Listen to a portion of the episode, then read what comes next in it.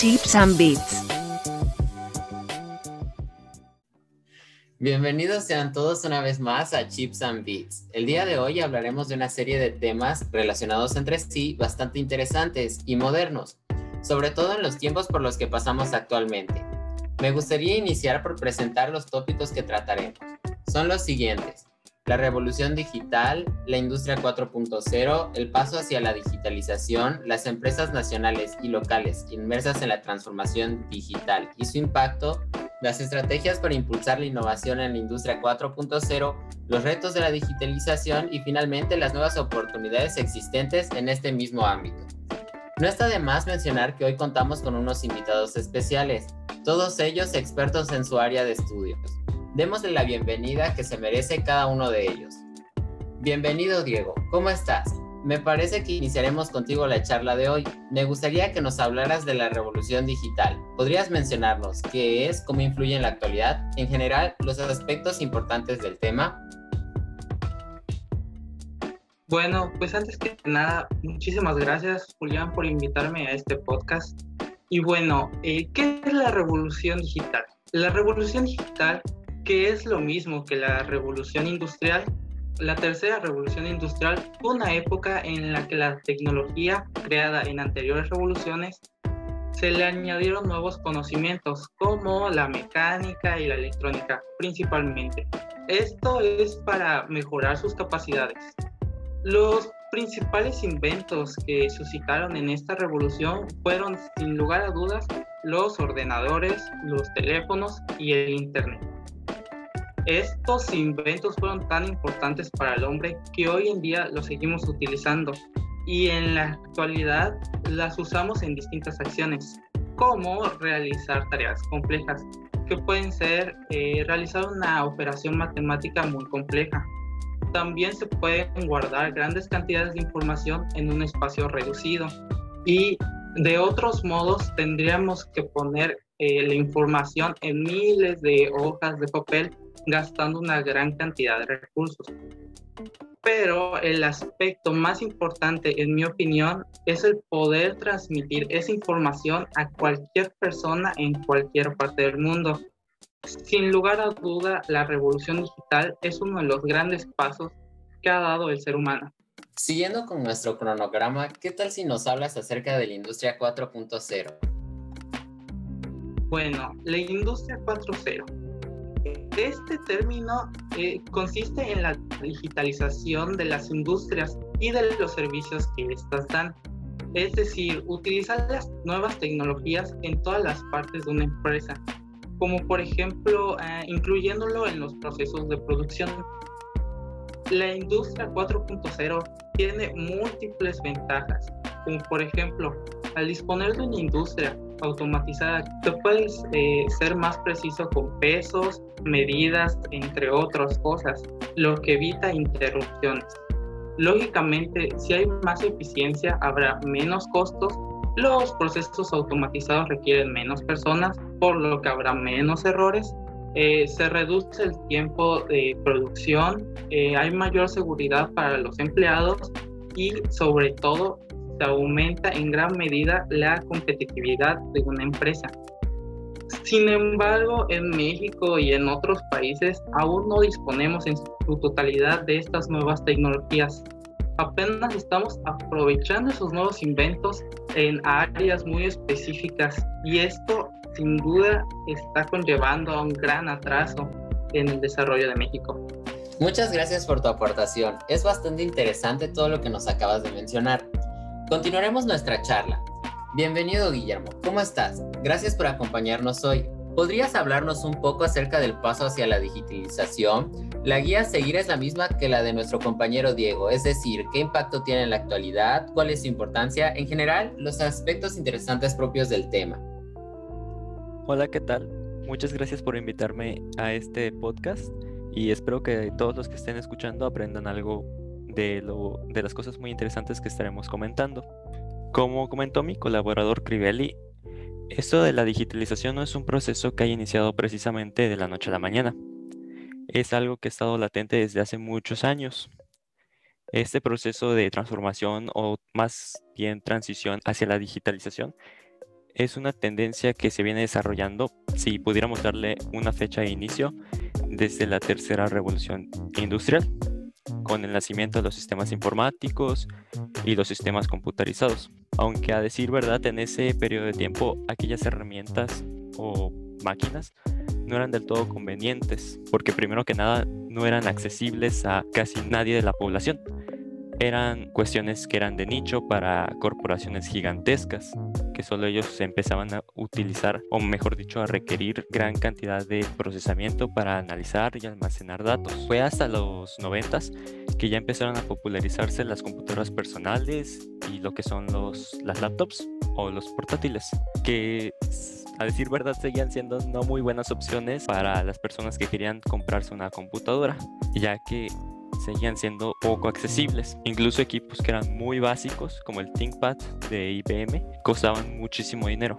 Por ejemplo, esa, ese equipo ajustado a la inflación, el día de hoy costaría 3.500 dólares, o lo que vendría siendo a pesos mexicanos, unos entre unos 60 a 65 mil pesos cuando ahora puedes comprar equipos muy básicos y buenos por apenas 300 dólares, lo que vendría siendo 6 mil pesos aproximadamente. Pero para no extenderse más con todo esto, con el paso de las décadas, la tecnología electrónica y la digital ha madurado bastante y ha llegado a un punto en el que nos encontramos ahorita que es muy accesible, por lo que cualquier persona, sea individuo, sea empresa, corporación, puede dar un salto hacia la digitalización. Y también un punto que es muy importante tocar es que a fecha de la grabación de este podcast nos encontramos viviendo un factor que ha servido como catalizador de todo esto, de toda la digitalización que es la pandemia del coronavirus, que de cierta manera nos ha obligado a todos a hacer uso de todas las herramientas digitales con las que contamos, acelerando todo el proceso de transformación hacia lo digital, tanto para los individuos como para las empresas. Ahora, ¿podrías comentarnos algo sobre las empresas nacionales en la transformación digital y su impacto? Claro, como comenté, eh, tanto los individuos como las empresas se encuentran dando un salto hacia la digitalización. En el caso de empresas mexicanas o empresas nacionales que están dando, que se están uniendo a este proceso, tenemos al grupo Liverpool, que el, día el otro día leí una nota que iban a invertir una cantidad millonaria de dinero en mejorar su infraestructura para su tienda en línea y todo el apartado de logística para sus envíos. Esto a raíz de que durante el año pasado, el 2020, y también lo que va de este, habían tenido un aumento muy significativo de compras en línea, que incluso ellos comentaban que, que no esperaban a partir de dentro de unos 5 o incluso hasta 10 años en el futuro. Esto, como comentaba, se da a raíz de la pandemia que ha venido a acelerar este proceso. También existen otros casos como eh, lo que está viviendo el grupo financiero Banorte, que han optado para consolidar sus bases para sus servicios a través de la aplicación móvil. También el grupo Lala busca optar por las opciones que ofrece la industria 4.0 para mejorar sus opciones de visualización remota, para tener un mejor manejo de las fábricas que tienen. Entonces tenemos que esto que estamos viendo actualmente ha evidenciado todos estos casos y ha marcado mucho hacia dónde están yendo las cosas que es que la economía en el futuro será casi enteramente, por no decir completamente digital. Es lo que nos ha estado dando a entender el surgimiento y el auge de las compras en línea, de las aplicaciones financieras y también el, el surgimiento de las criptomonedas que tarde o temprano serán de uso cotidiano para toda la población. ¿Y qué pasa en las empresas locales? Por lo mismo que comenté al inicio, de que ahorita estamos viviendo un punto en el que existe demasiada demanda y básicamente muchas personas tienen acceso a todos estos sistemas digitales. No necesariamente solo las corporaciones gigantes como las que mencioné pueden tener acceso a, estas, a este proceso, sino que también las empresas que podrían considerarse como más pequeñas de nivel local en Yucatán se han visto casos en los que se han, han dado el salto hacia la digitalización. Por ejemplo, tenemos al restaurante de huevos motuleños y más, que por lo mismo, igual a causa del COVID, ha optado por la opción del pickup. han hecho algo muy ingenioso que es colocar su menú en Facebook para que las personas puedan seleccionar lo que quieren en su pedido sin necesidad de utilizar otras apps externas como Uber Eats o Rappi. Otra situación muy curiosa y sobre todo muy ingeniosa es lo que ha hecho Inmobilia, una empresa de bienes raíces yucateca, que está pasando todos sus sistema de citas, así lo que vendría siendo videollamadas por Zoom y también están aplicando una tecnología muy curiosa que es las visitas inmersivas de 360 grados, que les permite a sus clientes no salir de su casa y aún así poder estar de manera virtual, digamos, en el hogar que están planeando vender. Y pues esto es un ejemplo muy claro de cómo una empresa, del impacto que puede tener la digitalización en una empresa para sobreponerse sobre retos muy grandes como lo sería una pandemia. Muchas gracias por su atención, eso sería todo por mi parte.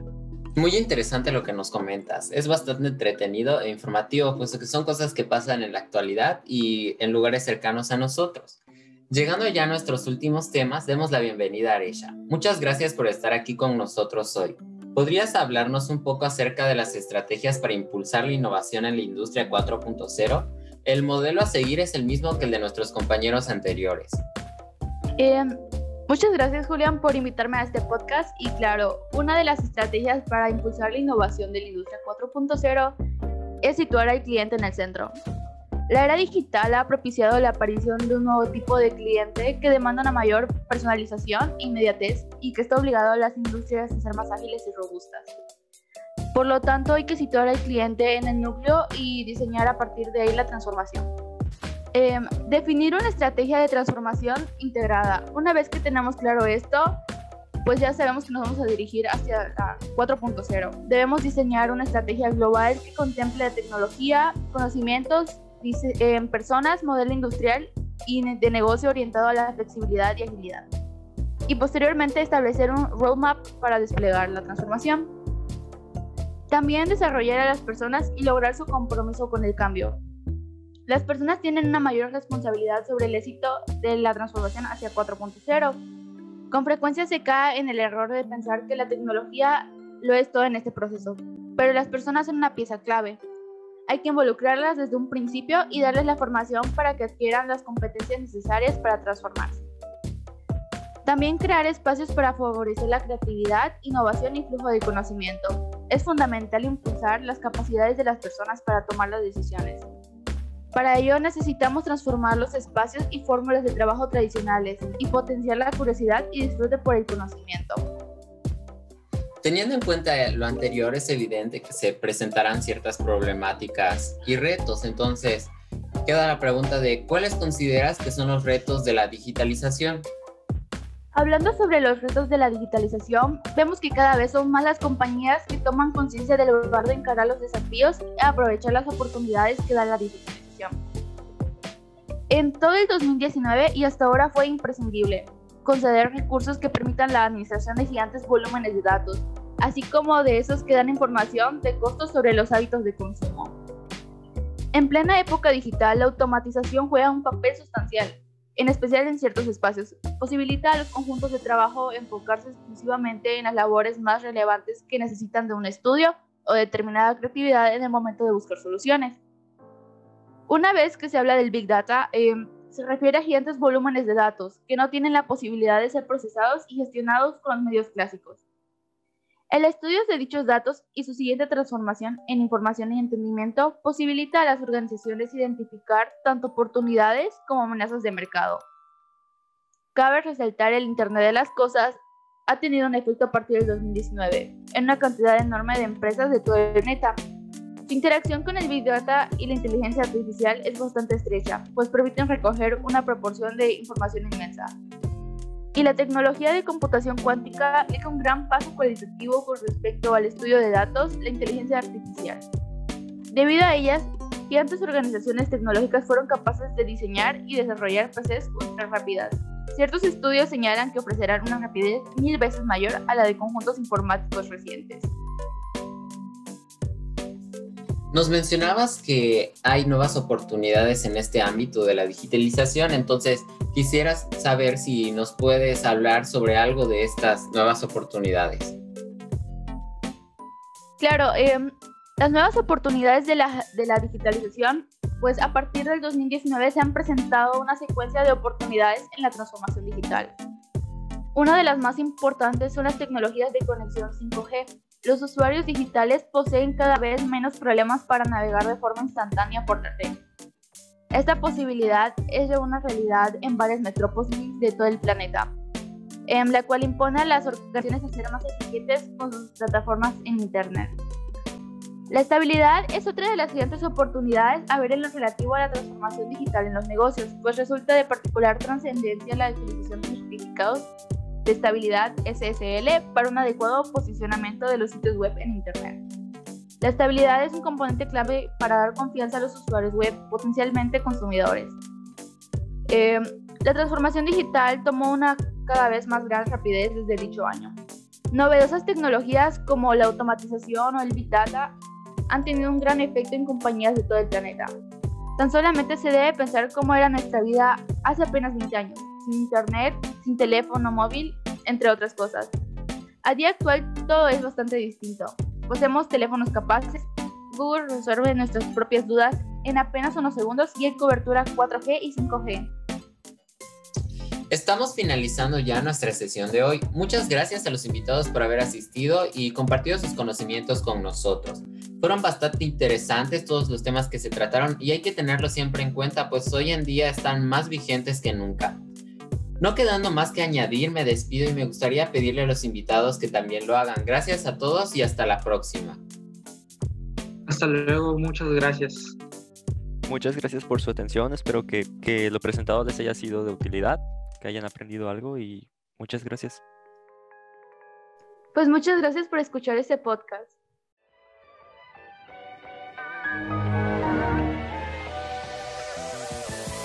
Chips and Beats.